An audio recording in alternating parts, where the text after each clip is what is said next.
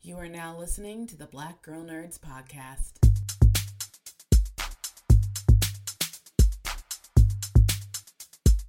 Five, six, seven, eight. Holla boys and girls, it's the BGN. Coming from the Marvel world to the DC friends. All the way from Hollywood to the PCN. She defends everyone from sleazy men. Won't apologize for spitting Shonda rhymes. The space that we make is never colonized. We're talking games and movies and actors. Better shake your booties for black girl nerds. Shake your booties for black girl nerds. Yeah, better shake your booties for black girl nerds. Better shake your booties for black girl nerds. Better shake your booties for black girl nerds. Thanks for tuning in to this episode of the Black Girl Nerds podcast. My name is Jamie and I am your host along with Ryan this week. Well, Ahsoka has finally ended, which for all of us that are fans, it's bittersweet. But we are excited to talk to you yet again about another Ahsoka episode, or episodes 7 and 8 to be specific.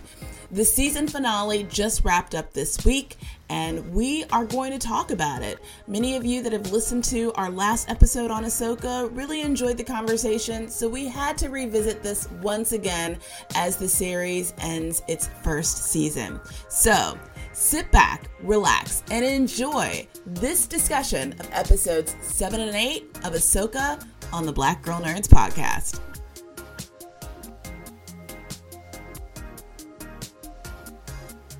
Welcome to the Black Girl Nerds Podcast. I'm your host, Ryan, and you know, long live the Empire. And as your reward, you get a zombie night trooper, and you get a zombie night trooper. well, uh, I mean, you know, something like that. But anyway, while you figure out how to fight those guys, you guys, we are back by popular demand. We got episode seven and eight of Ahsoka. You guys is over, and I'm so sad, but I'm excited because I got my co-host, the lovely Jamie. How you doing, Jamie? I'm doing well. It's kind of bittersweet that we're saying long live the empire. yeah, exactly. Right. Seriously. like, okay, this is how we're ending. But yeah, we'll get into all that. But I'm I'm Yeah. so glad that we're doing another show on Ahsoka. Just a quick uh, shout out to all of you guys that are listening and really, you know, kind of consuming our feedback and our opinions on this. I just appreciate you guys. I really do because I'm a, a huge fan of Ahsoka. I'm a huge fan of the Star Wars universe in general. And to hear that you guys are fans and like listening to us kind of geek out over this means a lot. So just wanted to throw that out there. Yeah, thank you guys. Yeah, we appreciate it. This is so much fun for us. And like me and Jamie just watch whatever kind of Star Wars stuff comes up. So the fact that you guys like to hear us vent and rant is really cool. So yeah, we appreciate it.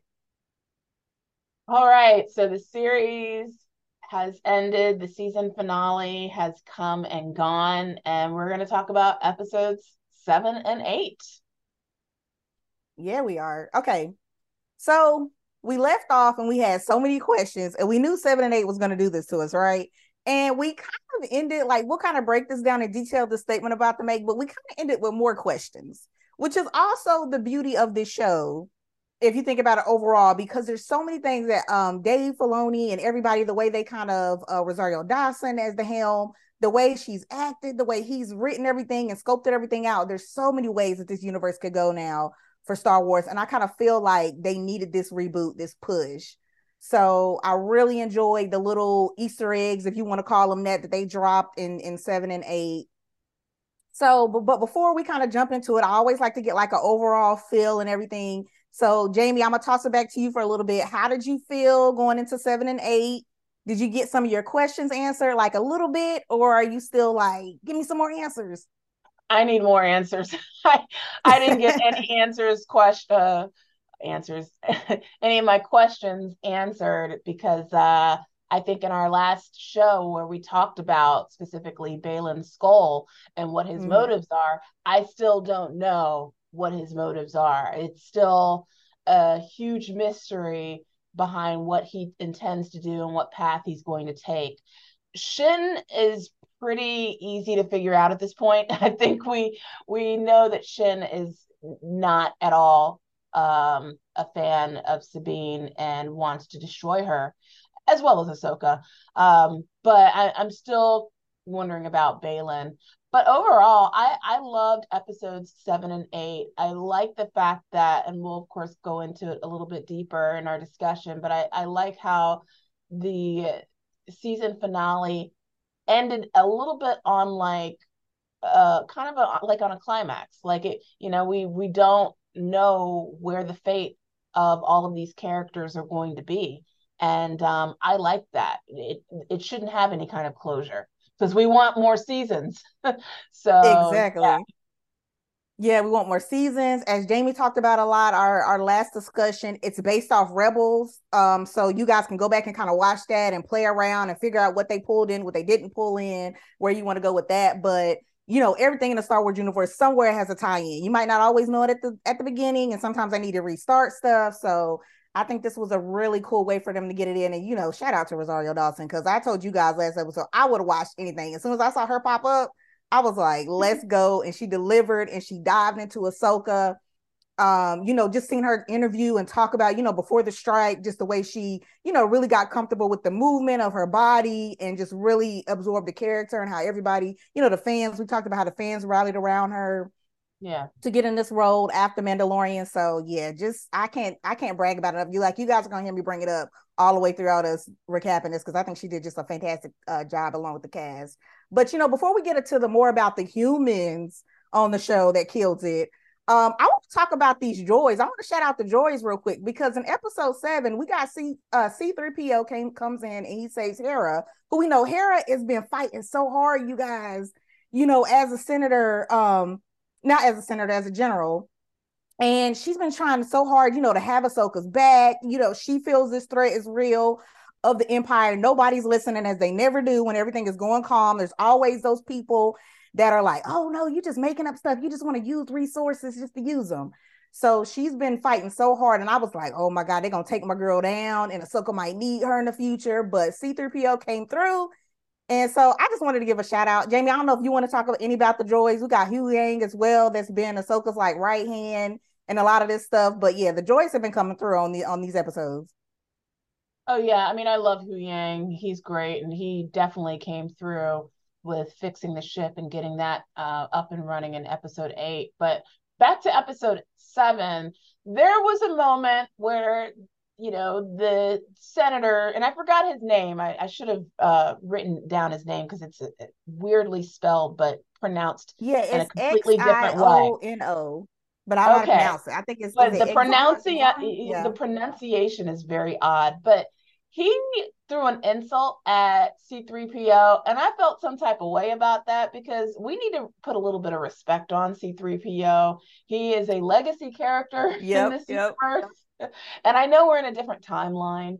Um, but still, I'm like, this this droid, I said man, man droid, need to have a little respect put on him. Because when the senator called him a mere droid, I was like, excuse me I, I, you know that that that insulted me and i like that moment where he calls c3po a mere droid and not only did c3po take offense but chopper looked like he was about to fight like hera had to hold him back a little bit so um yeah y'all y'all need to put a little bit respect on these droids in in this uh universe because there there's nothing mere about them they they literally have saved lives and and have been able to uphold uh, all of the characters' uh, missions very very well. So yeah, no, I, am not here for that.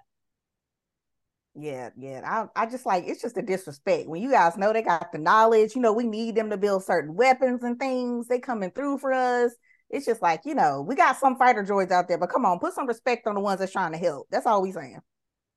Exactly. yeah, that's true because there, there's the bad droids as well, but I'm yeah. talking about the good, I'm talking about the good ones when I say let's let's put a little respect on them. But yeah, yeah, that that that was a moment that took me out for a second. I was like, "Mere droid, excuse me, How dare you?" All right, okay, so let's get into the humans because we know this cast is phenomenal. We have um Natasha playing Sabine. Um, and the reason I want to bring that up is because um, or sorry, not let me let me back off Sabine for a little bit get my S's confused because I'm looking at uh, Shin Hati and Baylan Skoll because I want to kind of talk about their relationship holding out oh. into this. Um, and kind of touch on a little bit what Jamie brought up. Also, hold on, let me pause. Uh, spoiler alert. Spoiler alert. If you haven't seen seven and eight, we're not going to do like a detailed breakdown, but we're going to talk about key moments like we did last time. So pause us and come back. Like go watch it, show your love and support, and come back and and uh, dive into this with us. But anyway, okay. So staying with episode seven a little bit here. Uh, Baylan Skoll and Shin Hati, they have this weird kind of dynamic going on. If you if you check out um in episode eight, uh, I'm sorry, episode seven, because you can kind of tell that Baylan is wanting to play by the way so well by um rest in peace uh Ray Stevenson. Um, you can tell he's kind of drifting off a little bit. Like there's something else going on as far as like their connection as master and apprentice. And so yeah. he tells Shin to go off and he's like, okay, you go take care of Sabine and Ezra, you go find them, you go do your thing. And it's kind of like he was like, Yeah, I'm just gonna to way I took it was I'm just pushing you off, you go handle this, whatever happens, happens you know, I'm kind of done. Like it kind of seemed like a cutoff point to me between those two, where he was kind of distancing himself. Like he had this very standoffish feel about him. And um, and then we also flash forward a little bit further to kind of continue with Shin's story. Um, and then I'll let Jamie kind of hop in here on her thoughts. But uh Shin is confronted by Ahsoka in that big fight they have towards the end of the episode. And Ahsoka's like, surrender your weapon and I can help you. And you see her run off.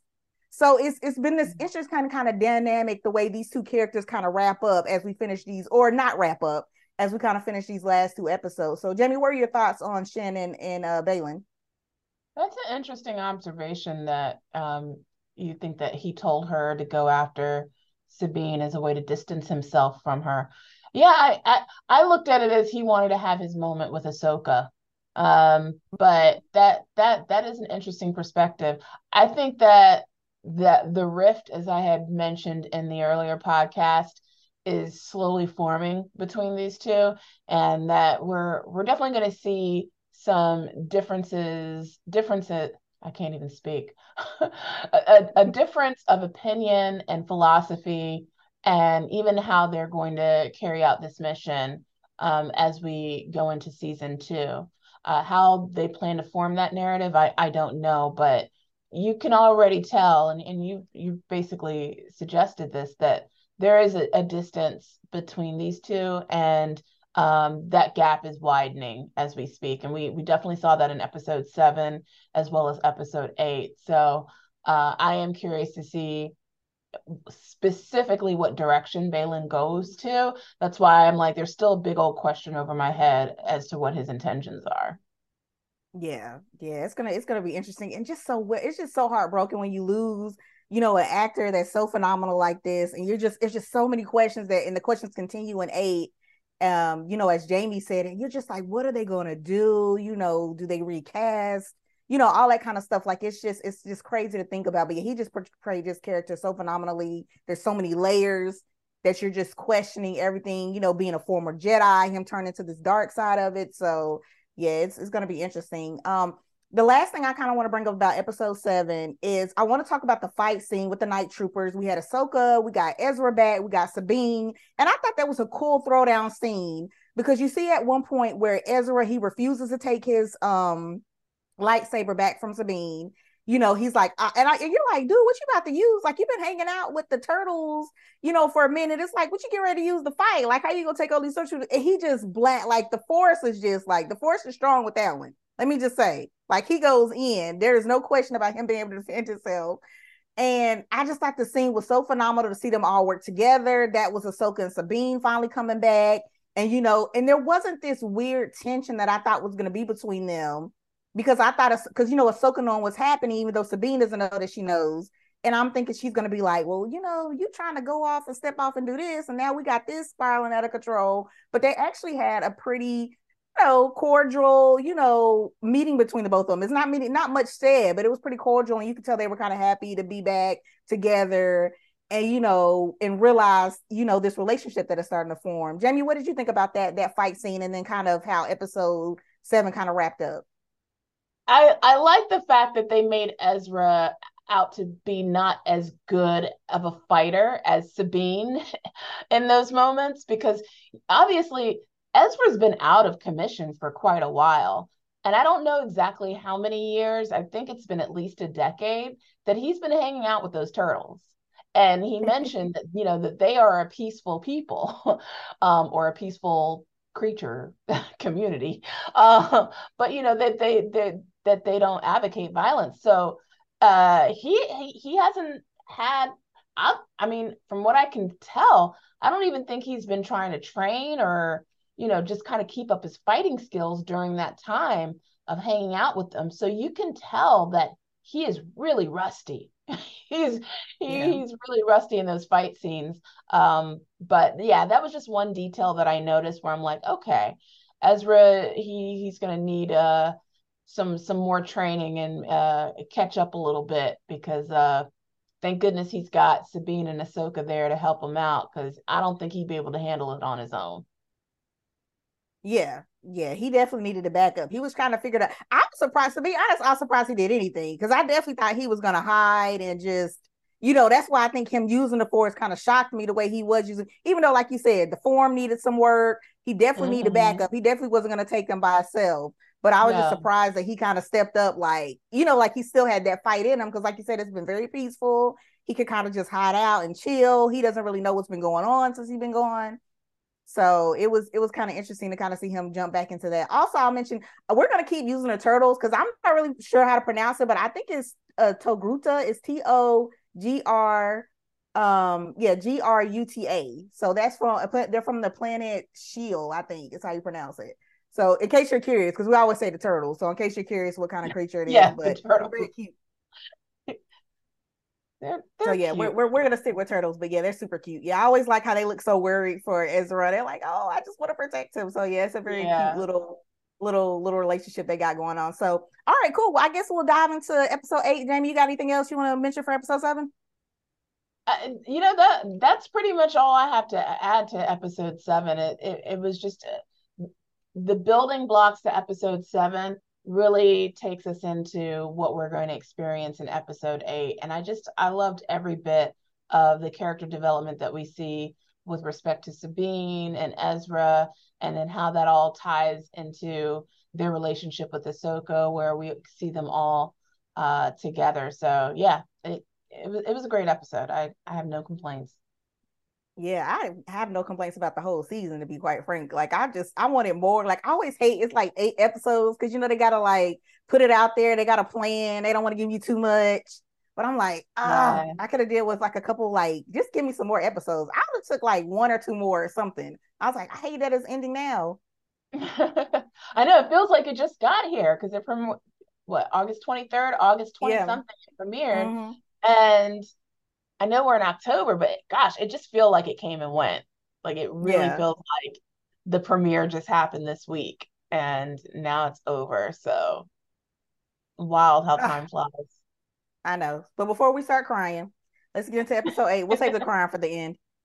Um, so this episode is a title. I had to show the title of or talk about the title of this episode because I thought it was so cool. The Jedi, the Witch, and the Warlord. I thought it was so cool for the title of this episode. We haven't talked about the titles that much, but they were definitely like straight to the point. They're telling you what's get ready to go down. You kind of bring it back as like your your summation of the of what's going down or what happened in each episode. But yeah, so I thought that was cool. Okay. So the first bit of stuff that I want to kind of jump into is these great mothers, y'all, because they was tripping. Okay, there was a couple thing about these great mothers that I was like, y'all gotta be kidding me. So first of all, they transform Morgan. Like she finally gets her little, you know, her little beef up, her little power up. Cause you can tell something's cooking up because she's always like around the great mothers. You know what I mean? Like she got that face, like she just ready. And you know how hard she's been fighting to get to this point. So they give her this transformation and she gets the blade of Talzin. And she also gets this really cool. Well, actually, it wasn't from her, but the great mothers also show their power in the fact of bringing things back to life, y'all. Like these zombie night troopers were insane. So I just wanted to I just wanted to kick our conversation off to talk a little bit about the great mothers off the top of this because we didn't talk about them too much our last episode covering this, but I think there is some kind of gangster story or something that will be surrounded around these ladies, and it was insane. Like without them, Thrawn, he's a he's a pretty bad boy in himself, but without them, I feel like he would have had some work cut out for him because they were there. They had it like clutched, locked down. They was gonna see this plan going through. So, Jamie, what do you think about the Great Mothers? Yeah, I mean, Thrawn is the brains of the outfit. He is the yeah. military strategist. So even though he is very powerful and and you know he is a force to be reckoned with, he doesn't have the actual. When I say powerful, he's more like influential, right? Um, mm-hmm. Um, but he doesn't have the physical prowess that the great mothers do because they have this black magic power about them where they can do all of these supernatural things. He doesn't have that capability. So yeah, he has to use them in order to forge that part of his influence or of his power um, because really he's just all about strategy and and thinking three times and three steps ahead of everybody else which we find out later on he he was able to achieve successfully. Um as far as like you know morgan elsbeth goes I, I love the fact that you said she had her power up moment because that was exactly what happened. And i just thought that the moment where we see her transform and we see that sword uh i, I thought that that was just really cool that blade. Uh, like this is I could see her as a video game character, you know, wielding that thing. Um, so that was awesome. And then like the zombie troopers, here's here's something funny about stormtroopers just in general and you actually yeah. see it very much in obi-wan if you guys have ever seen the obi-wan series it's so obvious that it's hilarious the stormtroopers notoriously have the worst aim when it comes to yep. when it comes to shooting at their foes they can never catch anybody they, they're just they're absolutely incapable of doing anything right as far as you know being an antagonist so it was funny to see them in zombie form because it's like okay you guys are already clumsy enough. You guys already aren't really that efficient as stormtroopers. But then to become zombie troopers you guys are slow and you know like zombies are pretty much easy to kill because they're you know except for the ones in uh what is it 12 days later? Uh the oh, other yeah yeah yeah. Yeah. Gosh forgot the name of the movie but you guys know what i'm talking about. Mm-hmm. except for that film where they were like on freaking speed and they were running really fast. But like for the most part they're slow and you can catch up with them and they're easy to kill. So to see these zombie troopers it was just funny to me. Uh because the stormtroopers just notoriously are so ineffective at capturing and shooting and all of the things that they're supposed to do right with capturing uh, the protagonists, which obviously that's intentional because if they were able to, then we wouldn't have a story. But I, I just find it funny. But watch Obi Wan if you ever get a chance to, mm-hmm. if you mm-hmm. haven't seen it, because those stormtroopers are like so bad at their jobs. yeah, they're they're literally like the distractors. You know, like you said, like it's so bad that it's just like they just throw as many as they can and whoever they're trying, like the villain just throws as many as they can, and whoever they're, you know, whoever the hero is, whoever the Jedi is, and it's like if you can withstand, like if you got enough stamina and stuff, you can withstand and take all of them out. You could get to the big bad, but you just got to have that energy to get through all of them because they're not gonna hit you. They gonna miss, but you just gotta have the you just gotta have the tag to get through all of them and still have enough energy to fight the actual villain. So it's always funny to see them to see them. But yeah, Obi Wan does a great job of showing like why are they even here? Right. like, what in the world? So yeah. yeah. it sounds good. But you know, speaking of fight scenes, um, I'm gonna kind of stay with Morgan a little bit here. Um, like we said, she, she, got her power up. She got this blade, y'all. The blade is just like fire, literally. But it's just like it's dope. I can't even be mad because I was just like, no, they no, they not getting ready to do this to us. But I I gotta be, I would be lying if I said I didn't want another Morgan Ahsoka fight because that's kind of what got us in like Mandalorian where we wanted to see Ahsoka come back and we wanted to know, uh, you know, more about the story because you don't get to see two women go at it like that. Like there was nothing like really kind of holding them back as far as like, you know, skill wise. They were matched up. They both had, you know, blades of some sort. So to get to see them finally have that moment, I thought was so interesting. And as we know, Morgan fought real hard, y'all. She fought real hard, but you know, Ahsoka, Ahsoka, she was ready, y'all. And she had the blade. She ended up taking her out with the lightsaber and the blade. And I was like, dang, like they were they were ready for this rematch, but Morgan didn't bring all the power up, y'all. It wasn't it wasn't good enough because you know Ahsoka had uh, some backup in Sabine. She got a little extra fight at the end, and Morgan was out. So, yeah, were we sad to see Morgan leave? I I am. I just because I like Diana Lee Inosanto. Like she's just an incredible actress. She's really nice in person. Uh, I thought she did an incredible job as Morgan. So yeah, I am sad to see Morgan go, but it, it was not lost on me to see how Ahsoka took out Morgan in the same way that Obi-Wan took out Darth Maul. I mean, it, it, it not maybe maybe not in the exact same way, but right the decapitation of her waistline, which we don't actually see the full decapitation like we did with Darth Maul. I know this is very grim imagery for you guys, but uh, but she she essentially was, you know, cut in half. Yeah, Morgan was. yeah. Um, so I was just like, wow, she went out like she got Darth Maul. She she she went out just like he did. Uh, so I don't know. I, I'm curious to know from like the writing perspective, like Dave. Uh, you know, we we would love to know. Was that intentional? Morgan's death yeah. to be similar to how Darth had uh went out. So, but yeah, I I am sad that Morgan is going to be gone just because I like the actress. So. Mm-hmm. Yeah, yeah, we're gonna miss it. She definitely gave us a run for her money, but we all know who the real we know who the real villain is that we get ready to fight. So yeah, I guess yeah. she had to take one for the team. I know it's always messed up because you know, and I want to kind of point out too um, that you know th- throughout the episode, and you can always see when you have that right hand person that's really supporting the villain in that sense.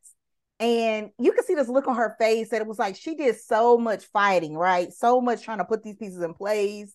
She went to go find Thrawn, and it was just all of a sudden, it was like she had to sacrifice herself for the Empire which you know, yeah. and you know, or Dath- Dathomir, where she was from, but you know, I guess internally she would have did nothing else. You know, that would have been her choice, no matter what.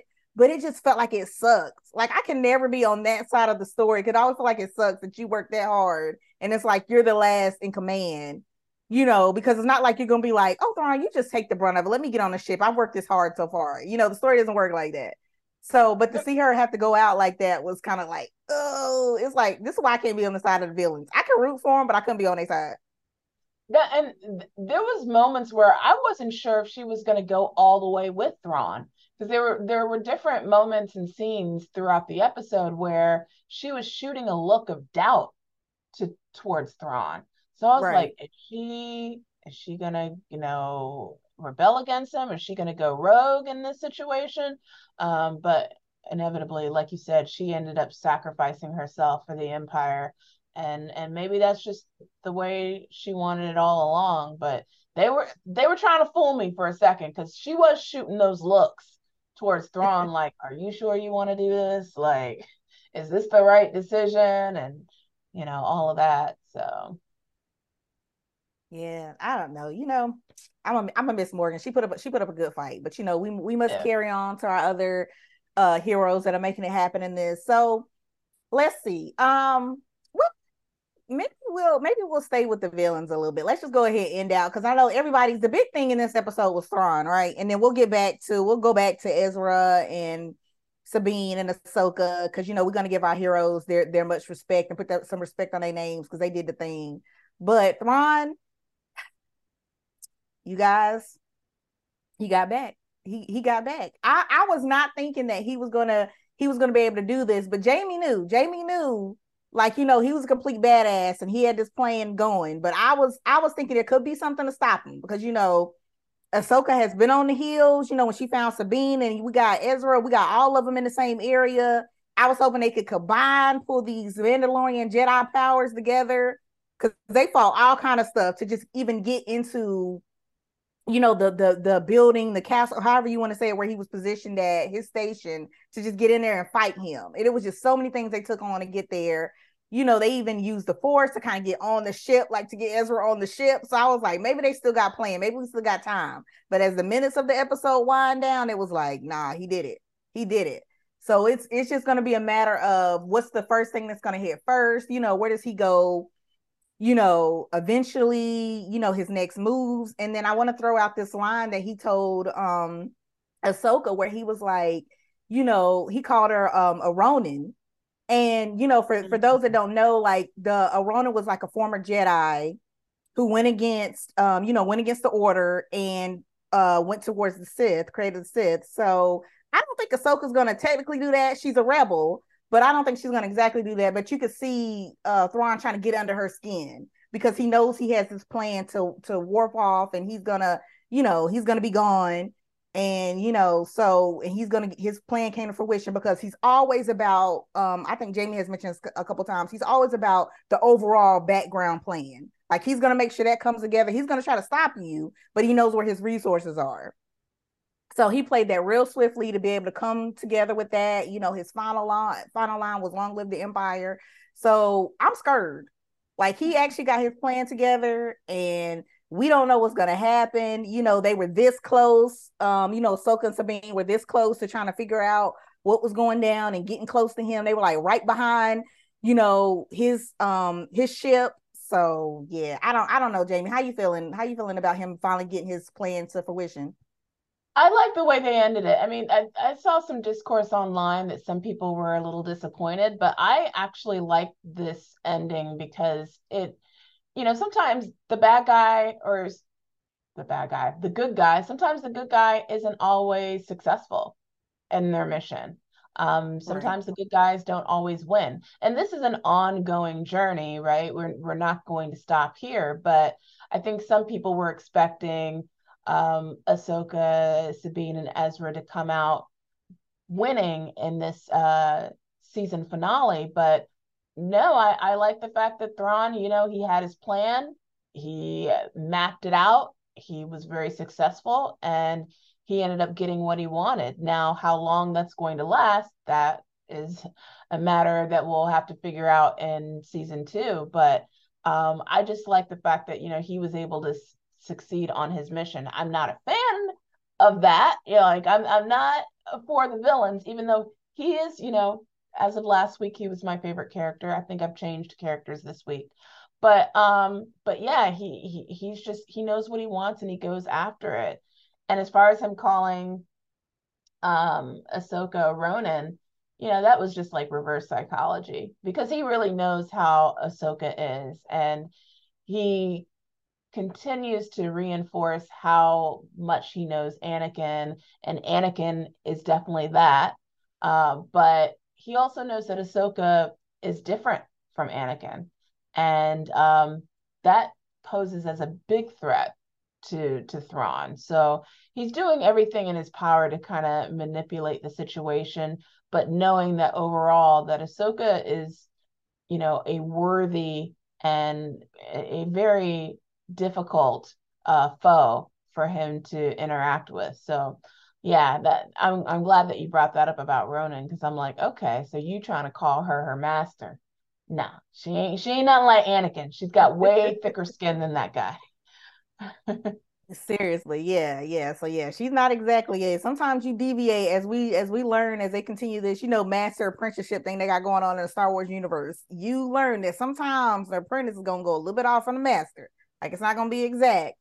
You know, they get they take bits and pieces and kind of transform themselves into, you know, what they want to be and, and who they become. But you know, speaking of which, let's dive into our heroes a little bit here because, like I said, they put up a good fight. They try to do what they had to do, but you know, we got this new beginning coming regardless of the fight that they put up. But so now we have Ahsoka, Ezra, and Sabine. And as Jamie mentioned, Ezra is kind getting more comf he's getting a little bit more comfortable, you know, being back in this fight, right? Like he's trying to kind of figure out, he's putting the pieces together about what Sabine and Ahsoka have been facing, what's really going on with the New Republic. You know, he we open up a scene with him and um and uh Huyang putting back together a lightsaber because he's realizing, okay, I'm gonna need some weapons. I can't just go out here, you know, all like willy nilly and just you know shooting at whatever. Like I gotta make sure I got I gotta get back to my you know, Jedi ways. And it's funny hearing them do like an argument over how to build one. And Huyang has been like, he ain't new to this game. You know, he's trained many a Jedi how to put together a lightsaber, which I thought that was such a funny conversation between the both of them. But just to be able to see him kind of slowly get back into that fight and his moves and seeing him move throughout the fight with the with the stormtroopers who ain't got no aim, but it was good practice because he's getting his rhythm back. And you know, to be able to see him take that final leap, you know, onto to Thrawn's um ship and you know try to do his um because at first I thought he was trying to do a last ditch effort to try to see if he could stop the plan or what he was gonna do because I know he's waiting on Sabine at first. But it was interesting to kind of see his story, how it unfolded, and him ended up going, you know, back home essentially, and you know, uh popping up on Hera because you know Hera was ready to take him out. Like they all had the guns pointed because they were like, "Who is getting up off this ship? Like, what is going on?" And he had the the the night trooper outfit on and everything, one that he had taken out. So it was a surprise to her. So it's just going to be interesting, you know, him being back with the New Republic, him knowing what's going on. And I'm glad there's somebody that has some evidence in a sense of what Thrawn has planned because nobody's believing it. Like, you know, you have those senators that are not listening and and you know trying to go against the fight, like Jamie talked about in the beginning. So it's going to be interesting to have him there, you know, to be able to talk about his story and tell them, like, look, we need to make sure these defenses are right. Hopefully he can get somebody to pay attention you know, as Ahsoka and Sabine kind of kind of find their way back. But um, I'll pause for a little bit, Jamie, just to kind of get your thoughts on how Ezra's story kind of evolved and the way he he ended in uh, episode eight. Yeah, I mean, for Rebels fans, I think that this was definitely a geek geeking out kind of moment because Ezra being able to see Hera and having that reunion was a big deal because you know that that's where Rebels left off um, and they, they split from each other. So to see Hera see the Ezra's, you know, alive and well, and he's back, um, was a nice reunion, and I I really enjoyed that moment. I think that uh, one of the things that I also saw online that um, some folks were I shouldn't say some, it was one person um, with respect to the finale was that they wanted more Ahsoka in this episode. And I agree with that, given the fact that the title of the show is Ahsoka. But I also feel like the show is leaning very much into Star Wars Rebels, and that this is a sequel or a continuation of that story. And if you follow Star Wars Rebels at all, it is very Ezra focused it's Ezra centric. Um, so hopefully there's a better balance with this uh, Ahsoka series because she is the titular character, and we we definitely want to see how her story arc is formed and how she moves through these missions, and not let it be as focused on Ezra as it was in Rebels. Uh, so I do agree with that feedback, but um, as of right now, I I I do like the ending. I do like how he's been brought into the story and uh, this this reunion of sorts, um, and also his interaction with Sabine and how that impacts Sabine's character, uh, even to a point where she had to choose between getting on the ship with Ezra or helping Ahsoka and she had that moment of making a decision and i was i was about to be mad at sabine i was like if you get on that shit with ezra and you don't help ahsoka out. I'm gonna be so mad at you but she she came through for ahsoka. So the dynamics that are in play between all of these characters i think are very important. Uh, but i do hope that season two does focus heavy on Ahsoka, and maybe they'll throw in some tales from the Jedi storylines there, where we get an origin story of Ahsoka's, and we get to see her, you know, as a young kid and a baby growing up. Um, so mm-hmm. we'll we'll see how that all pans out. I mean, it's all by the same guy, so uh, he knows best. But but yeah, I I I I I feel very comfortable with this ending, but I do understand the feedback from uh, a fellow Star Wars fan that was like, I wanted more Ahsoka in this episode. So yeah, I always want more Ahsoka. Like it's not even gonna matter. Like it doesn't matter what you put her in. I'm still gonna want more. Like Jamie said, it would be so amazing to do like the Tales of a Jedi little thing. You know, get her origin story. You know, to for for season two. So hopefully they continue to make her like the title of the show is Ahsoka. So hopefully they continue to make her the prominent. You know, fixture, even though the way Dave Filoni has set this up, like it's bananas. Like it could be Rebels. It's like all other things that you could go to in the universe of Star Wars. It can reset some stuff. you know, help out with that. So yeah, he definitely played the game well. But yeah, hopefully we keep that focus on Ahsoka. And for me, Ahsoka and Sabine were what I was just drawn to, even though it wasn't a lot of it wasn't a lot of Ahsoka because they had so many other stories to flesh out. And I think it was only like 40 minutes, maybe or so for the episode. Yeah. So they were trying to hit so many things they could. But yeah, for me, I was just I was so drawn in by these by these two women. Um, you know, and I just wanted to know, like, you know, their first when they when they got their first conversation about, you know, the decision Sabine made because she does have that super that tie to Ezra and then you were kind of as an audience member, like Jamie said, I was mad when she was helping out Ezra that that other time because I was like, so when are you gonna pick Ahsoka? Because I right. get it, like I get it, I get that's what you're trying to do. I understand, but it's like this, you know, you should have this pull to your master now. Like you guys, she's she's already committed to saying, look, whatever you decide, I'm gonna have your back. So you need to you got to kind of relay that support, which I'm glad she did because I was like, don't do me like this, Sabine, because I was a fan, but I was getting ready to get real mad. It's like you know what I'm saying? I was about to be real. I was about to turn on Sabine, like, girl, I need you to come through for your girl. Um, exactly. So yeah did. Yeah, so yeah, my that's kind of what that was kind of like my favorite. Um, that's pretty much it for me. How I wanted to just touch on that, but yeah, that was just my favorite seeing their relationship um kind of come to that point because you know Huyang, I was like Huyang in the beginning. He was like, I've told they don't ever listen to me, and I told them to stay together. And so you know, and then Ahsoka had her moment you know, going back to some of the fighting where she had them split up, you know, her and uh, Sabina Ezra had to go, we're going to go off and see if they can, you know, get closer to stopping Thrawn's plan. And she was staying there to go after Morgan. And I was like, didn't they tell you how to stop splitting up?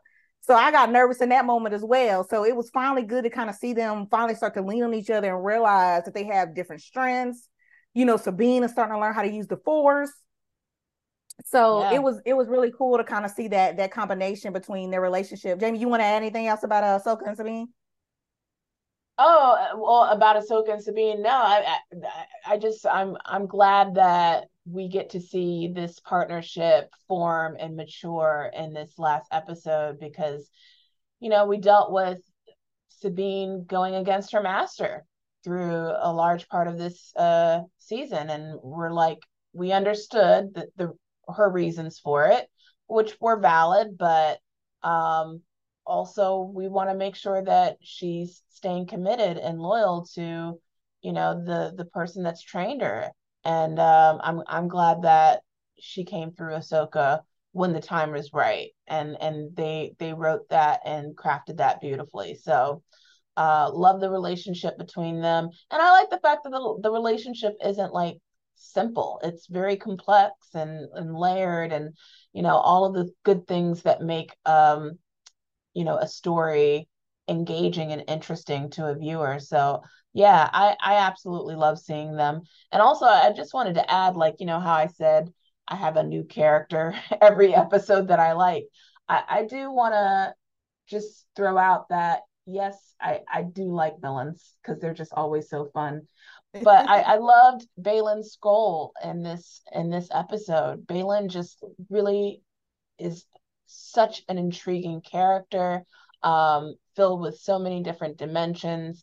And just shout out to Ray Stevenson, the great Ray Stevenson, who played this role because it's just his performance is absolutely flawless. And it's sad that we're not going to see him in season two there you had mentioned earlier about well what are they going to do with the casting and all of that and um, right now online people are saying that liev schreiber who is in the show ray Don- or was in the show ray donovan um, also i know him as Cotton Weary and scream but uh, um, he is what fans are sort of asking for um, to play Baylan Skoll. And I mean, he does look very similar to Ray Stevenson. I, I think he could pull it off. And there was also a fan that put out a tweet about it. And apparently Liev liked the tweet. So Ooh. yeah, I mean Liev Schreiber, I think, you know, if the opportunity was handed to him, he would take it. And I, I could see it. I could definitely see it. But yeah, they, they obviously would have to recast because Baylan is not a character that can go away. Uh we and yeah. I don't know the the way this is all playing out, it almost seems to me like Baylan is going to be a very prominent character throughout this whole series. So I, I don't think it's gonna be like where he comes in and he's like Morgan and she's gone by the end of the season. I think they're gonna keep him out, keep him throughout, you know, season two, and if there's a season three, like because he's just such an interesting character, and he he plays both, at least what we think that he seems like he's going to be playing both sides of the fence. So, yeah. Yeah, yeah, I agree. He's definitely that that complex character because I saw a lot of people online like, are they going to use a digital fix? I was like, please don't do that. I was like, just go ahead and like, you know, rest in peace, Ray Stevenson. But you know, yes, recast. Yeah, just do um, just do a recast. I the yeah. digital fix thing just seems odd and weird, right? Yeah. Uh, but yeah, just do a recast and uh, you know, whether it's Liev Schreiber or some other actor, I think the fans will still appreciate that this character lives on. So, but yeah, I, I am mm-hmm. gonna miss seeing Ray in the role because he's just so good. He's so good. Yeah, so good. He did such a good job. Yeah, this show, I this show was killing it with the cast and everything. Um, um, last thing I want to mention for for episode eight, and then um, you know, Jamie, feel free to jump in for whatever you know, with whatever you want to wrap up with episode eight with. But um, the last thing I want to talk about is um, Anakin coming back and kind of giving. It was almost to me, it kind of looked like a nod of approval. Not like I feel like Ahsoka needed it because Ahsoka was doing a thing, but it kind of felt like it was a, a ending to that story, you know, and and kind of pointing out some of the good. You know, we all know Anakin's story but it was kind of pointing out, you know, some of the good he left and the relationship he had with Ahsoka and being able to see, you know, her being able to see that good past the darkness, you know, that he that ended up overtaking him. But I just thought that was a really cool moment how they kind of ended the the episode. Yeah, it, it, you know, we see the ghost of Anakin Skywalker as he looks on, and it's almost like he's over overseeing and and and sort of protecting in the in the I don't know in the spiritual realm, so to speak, uh, Ahsoka and her journey. So I I like that that nod was there to Anakin. I hope that in season two they're not too focused on the Anakin um, Ahsoka relationship because even though Anakin is a very compelling and popular and a legacy character of the Star Wars franchise, at the end of the day, kind of going back to my friend's criticism, this is the Ahsoka show. So um, I, we talked about this in that last episode. Star Wars loves to play on nostalgia, and uh. I just want them to focus on Ahsoka's journey, like her origin story that we got in Tales from the Jedi, and just focus on like what is her mission and you know how she's impacted by all of the events around her and just focus on her character more than bringing in these other characters um, to tell the story. So i know that anakin's a very important presence in her life but at the same time i'd like to know more about ahsoka and her family and you know how she became who she became even prior to being a jedi apprentice. Yeah yeah, I think I think Anakin has served his purpose, so to speak, in Ahsoka's story and let her do her thing. Yeah, I don't I don't think we need any more flashbacks, connections. I think it was cool for her to be able to have that, you know, live or die sort of moment with him. And then it was like now it's Ahsoka's term. I feel like she's I feel like she's fully developed into the kind of master that she wants to be. And you know, she has Sabine now. So I don't think we need to keep going back and forth, you know, like you're saying, to to back to Anakin and all that kind of stuff. You know, it's just like let her have her story and kind of push the the story forward. So season two, if you guys haven't figured out, we want more Ahsoka. Keep the Ahsoka coming. We don't want to deviate. Okay, every episode we want the focus. Even though y'all might have to throw in a little bit of rebels, a little bit of side of rebels in there yeah, and, and and and and it's definitely going to be rebel centric because we've got yeah. Sabine, we've got Hera, and we've got Ezra. So uh, I I don't mind that. I, obviously, these characters are very important to the Ahsoka verse. So I I want them there. I like that.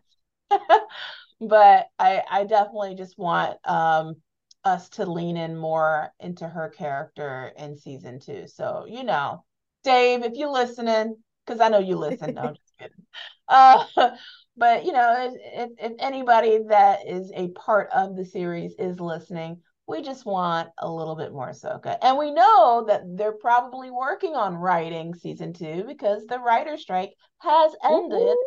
So woo woo, celebrating that. So I know the writers right now are literally putting the pen to paper and writing out those scripts for season two. So very excited about that. But I did want to end this podcast by asking you a question, Ryanne. Uh-oh. Because we did a ranking on our last episode about the different Jedi Masters.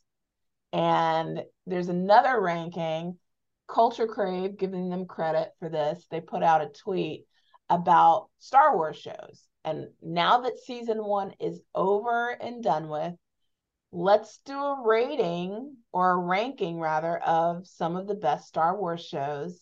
And we'll just focus on season one. It doesn't have Okay. to be overall.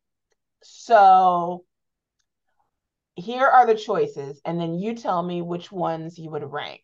So it's five selections here The Mandalorian, The Book of Boba Fett, Obi Wan Kenobi, Andor, and Ahsoka.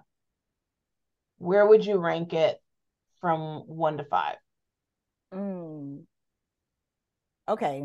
My boy Grogu, so Mandalorian has to stay number one. Ooh, and I just I just sometimes I get mad because Ahsoka's so good. But I have to stick, I gotta stick with uh Grogu. So yeah. All right. So I keep Mandalorian at one, and then it's gotta be Ahsoka. Now, all right. No, I'm gonna go with Obi-Wan. I was gonna say something else, but I'll I'll keep Obi-Wan there. I'll keep Obi-Wan there because um I forgot the other character's name, but the sixth sister wasn't that her like her that was the reason for me for Obi-Wan to be number three. Cause I if I probably wouldn't have watched it, hasn't been for her, but I'm forgetting the actor's name. That was uh, I Oh, so Moses Ingram. Moses Ingram. Yes, Moses Ingram. Yes, yes. That is the reason I gotta put Obi-Wan three. Cause I probably I'm gonna be honest, like she was the big pull for like I had to see where her story was going because I just love like the way she was just like build and you know, there was so much kind of craziness with the fans. So I think she did her thing. Yeah. Um now I don't know between Andor and Boba Fett. Like Boba Fett to me felt like it was the wrong time for them to do a spinoff, but I haven't seen Andor. I still haven't watched that one yet, so I don't know. But I so I guess those are two. Those would be kind of like, yeah. I guess I would have to put Andor at five just because I haven't seen it. But Boba Fett, I definitely think like I love the actor that played it, but I think they tried to jump that one off too quick. I think it needed some other characters and stuff like that to go along with that one. Okay. Now we are similar in that out of these five shows, I have not seen one either, and that's the Book of Boba Fett. I haven't seen that. Uh, in large part because it was kind of critically panned. Like th- there was a lot of fans and critics that didn't really care for it. And when I was hearing all the negative feedback, I was like, should I even get into this? Because I was I was late. So after everybody had seen it, and I hadn't seen it yet, and then I was hearing all the negative feedback. I'm like, uh, should I take time out of my schedule to watch this? So I have not seen Book of Boba Fett. So I'm gonna start in the opposite direction and rate that as number five. Um, number four is Andor. I did watch Andor. Andor, I think, is even though it's very popular with fans, because it was a little bit more of a political thriller and it had a bit of a slow burn. I just kind of wasn't as excited or hyped up for Andor as a lot of other people were. Uh, I I like to see a lot of action, so Andor didn't have much of that going for it, but it was still a good show. So, anyways, that's number four. Number three is Obi Wan. I'm with you. I love Moses Ingram. I love Reva Sevander. Um, so she was an amazing character, and also I just liked seeing uh the origin story that we saw between Obi-Wan and Anakin and how that played out. So that was great.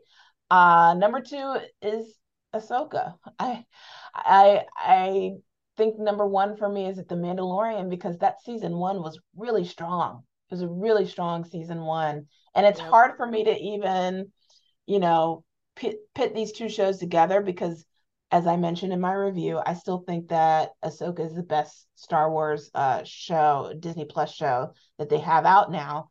But if we're comparing seasons, like overall, I think The Mandalorian season one is still like top rated so far. Um, so yeah, that that's my ranking. Yeah, I feel like they. I feel like if they just had Mandalorian, then they had Ahsoka. Although you do have to, you have to branch out because the Star Wars universe is so vast. You know, but you know, thanks to the wonderful George Lucas, it's so it's so many things you so many characters you can pull off for. But if they just got Mandalorian and Ahsoka, boy, Disney Plus and Star Wars is killing it. That's all I got to say. Like that first season, like Jamie said, if they just had that first season, you go into Ahsoka, it's it's just un it's unbelievable. But yeah, yeah, if there was no Mandalorian, Ahsoka would be number one.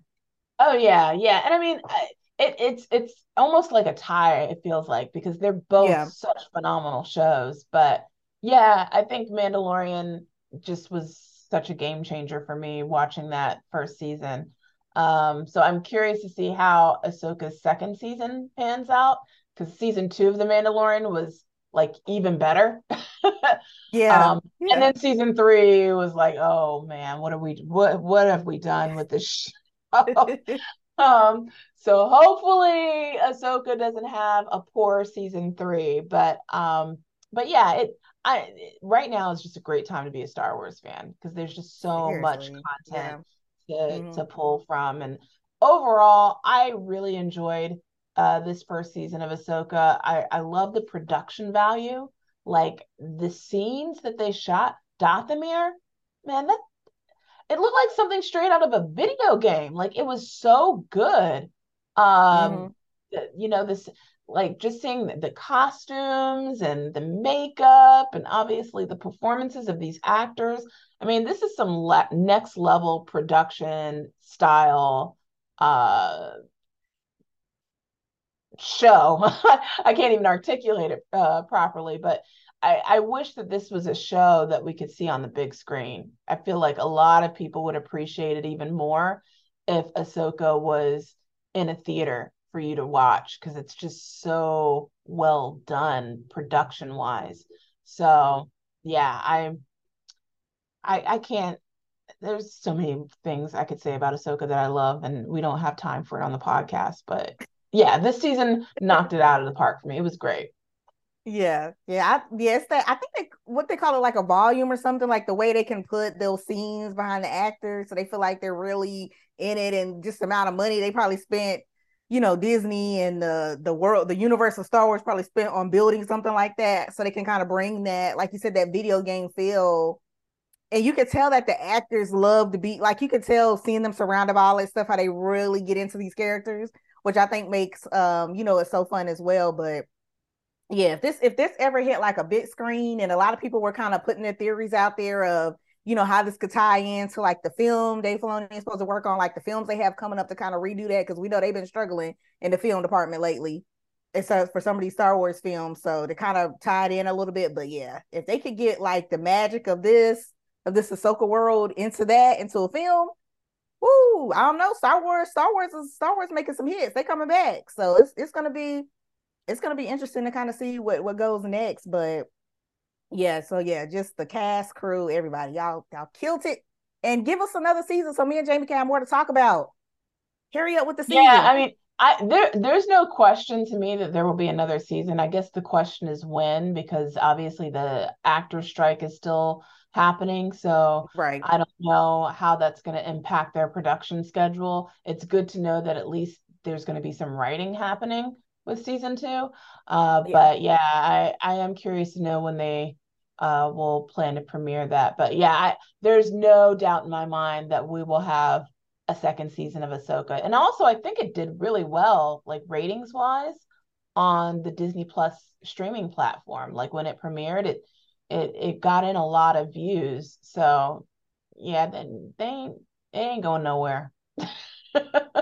I'm glad. I'm glad. So yeah, get these actor contracts right because we want to get these actors back in here. I don't need, I, you know, I pre shout out to the droids, but I don't need any more, you know, AI stuff. Like get these actors back so we can start getting this stuff together. So exactly. you know, so it could be it could be you know looking nice and right, and yeah, we're just excited. So yeah, hopefully, like Jamie said, shout out to the writers. I'm glad they finally got their contract straight. Hopefully, the actors are not far behind because you know it's a lot of projects we want to see. And um, yeah, go and check out you know Rebels, um, Clone Wars. Uh, and I just, just want to add one thing. I, I, was just thinking about this yeah. in a world where everything is so heavily CGI focused, and I'm sure that they used a lot of CGI on this show.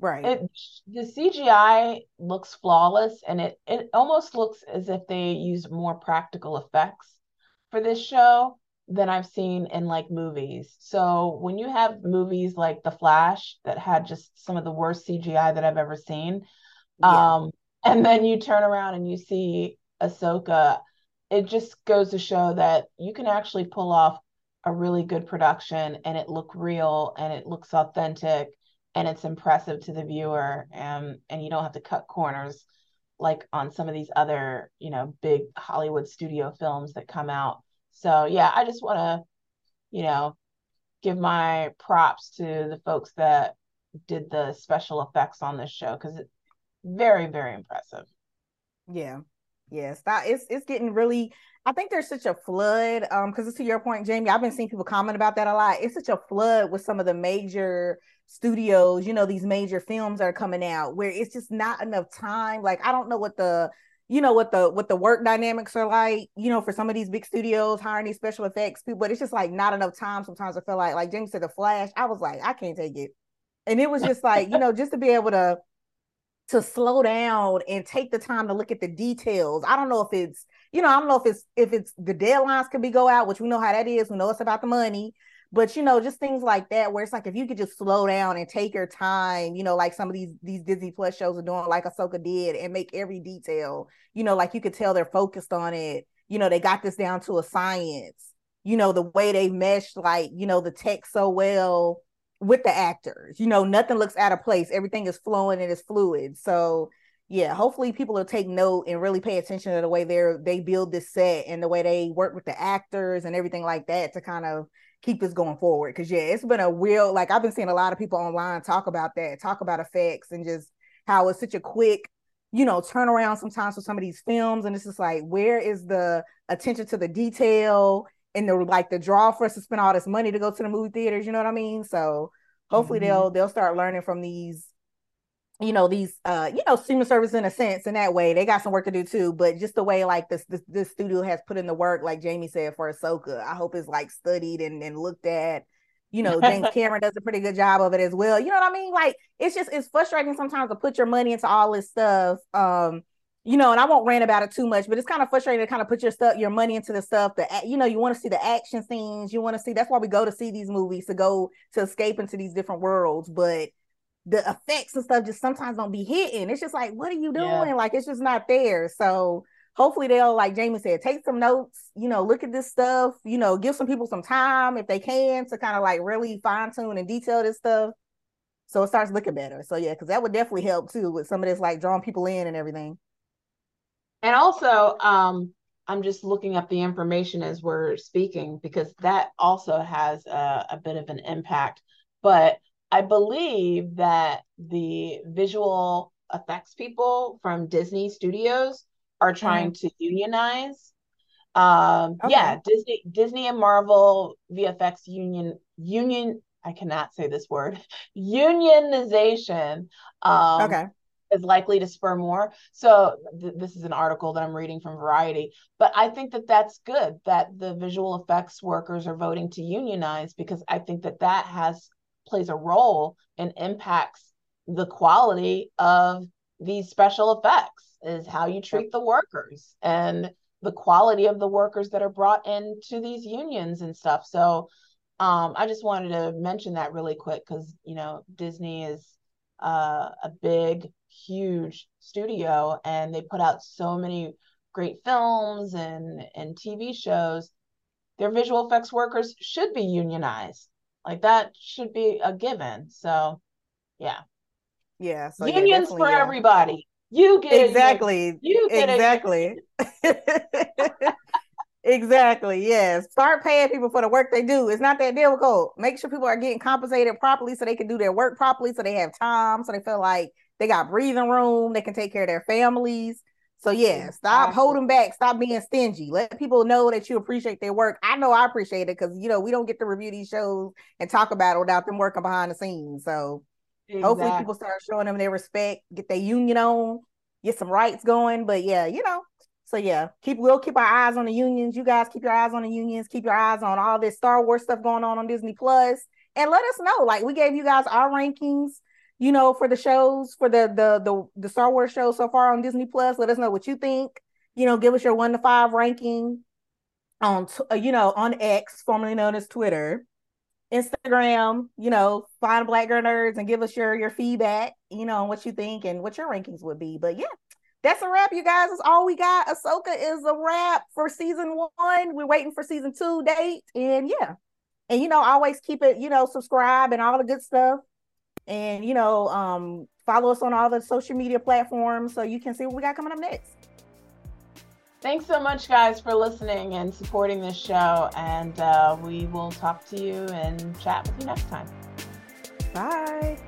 Bye bye. The Black Girl Nerds podcast is produced by Jamie Broadnax. The opening theme song to our show is written and performed by Sammus. Various instrumentals are performed by Sammus, Sky Blue, and Shubzilla. You can find various episodes of the Black Girl Nerds podcast on iTunes, Stitcher, SoundCloud, Audio Boom, Google Play Music, and Spotify.